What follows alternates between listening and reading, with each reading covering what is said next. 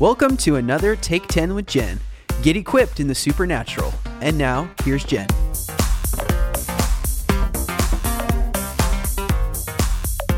Welcome back to Take 10 with Jen, a supernatural podcast. I want to make sure that you're getting this podcast each and every week, so be sure to subscribe, rate and review it, and share it with all of your friends.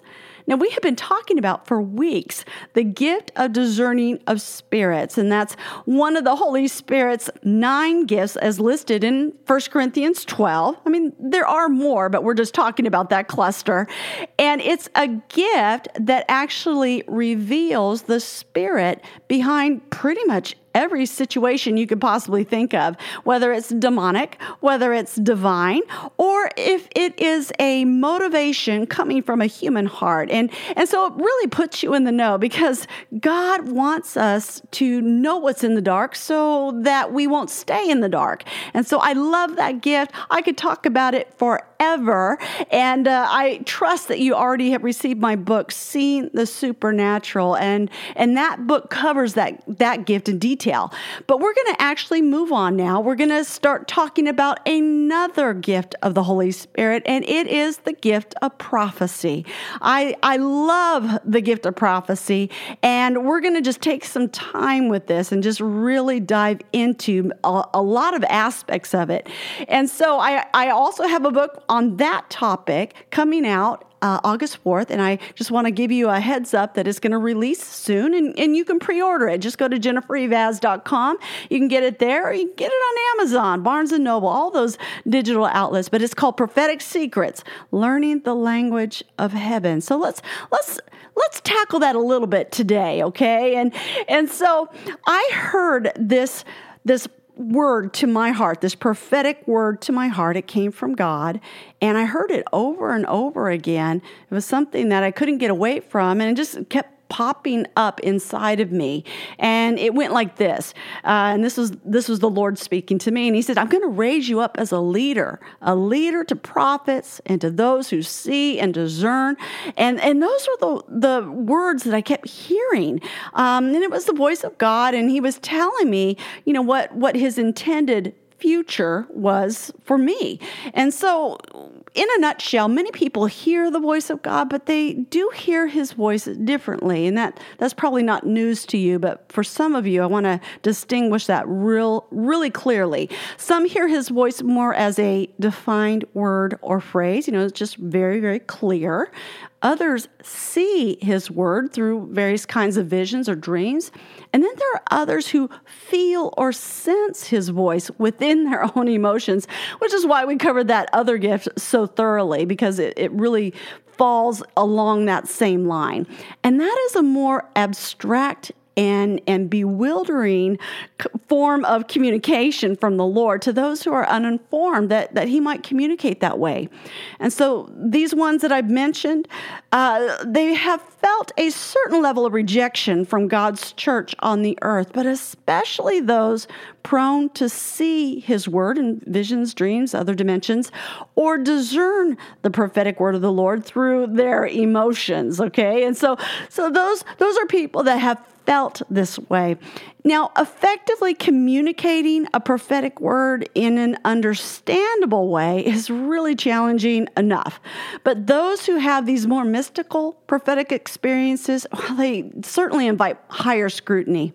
A lot of times, they don't even know how to communicate what they just heard from God. And, and this is where they are often uh, they're often left on the sidelines as prophetic voices in the body of Christ. And, and, and it's a gap that needs to be bridged. And so when it came to that word I heard from God to my own heart, well, my, my confirmation of that word came at a private apostolic retreat when a well known prophet spoke by the unction of the Holy Spirit over me. And he said, You're going to lead the seers and you're going to bring them from revelation to intercession. You're going to equip them and bridge the gap that they've had with the church. Wow, what a confirmation. That's exactly what the Lord had been speaking to my heart. Now, what I heard spoken, now being confirmed through another prophet, that would be categorized as a directional prophetic word. And I'm going to talk to you a little bit about different kinds of prophetic words. Um, you know, there's there's tons of different nuances with this, but I'm, I'm going to talk about just a few. But what just happened to me it was a directional prophetic word, which is a prophetic word that directs you into what God intends for your future. Now, just to clarify, a prophetic word can be defined as communication from the Holy Spirit, either directly to a person or to a person through another person. And a prophetic word will supernaturally emerge when the gift of prophecy is in operation. And this gift, again, is one of those nine supernatural gifts that we've been talking about in 1 Corinthians 12.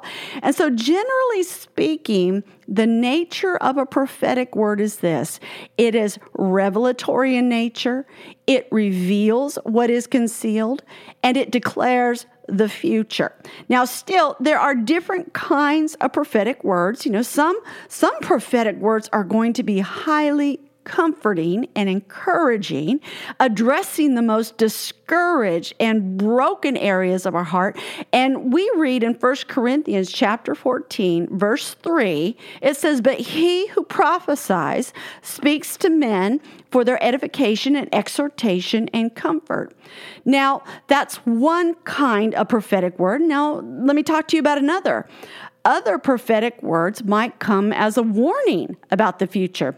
Acts chapter 11, verse 28, we read this One of them, named Agabus stood up and prophesied by the Spirit that there would be a great famine throughout all the world, which came to pass in the days of Claudius. So, so there we see another kind of prophetic word. We see there are encouraging, exhortive, comforting ones. We see that there are warning ones. And then there are prophetic words, such as what I started out with, that actually direct us. Okay, direct us how? Into God's intended future for us. So we read about in Acts chapter 16, verse 9 and 10 during the night, a vision appeared to Paul. A man of Macedonia stood and pleaded with him, saying, Come over to Macedonia and help us. After he had seen the vision, immediately we sought to go into Macedonia, concluding that the Lord had called us to preach the gospel to them. So, this was the kind of prophetic word I had received. I had been supernaturally directed towards my future, just like the Apostle Paul and his companions did in Acts chapter 16 here. And I had been been directed towards my future specifically to help redeem a prophetic expression that needed validation and heavy instruction in order to be received back into the body of Christ. And so a prophetic word, especially when it's directional, needs something else in order to come to pass. What is it? It needs something called prophetic wisdom. And I'm going to actually dive into that much more next week, but I'm just giving you a hint about about it this week. Okay, so so have you ever had a prophetic word that you knew without a doubt was from God? And then after you received it, did the opposite happen instead or nothing at all? Well, that's why we want to talk about prophetic wisdom. Prophetic words need prophetic wisdom. And we're going to talk more about that next week.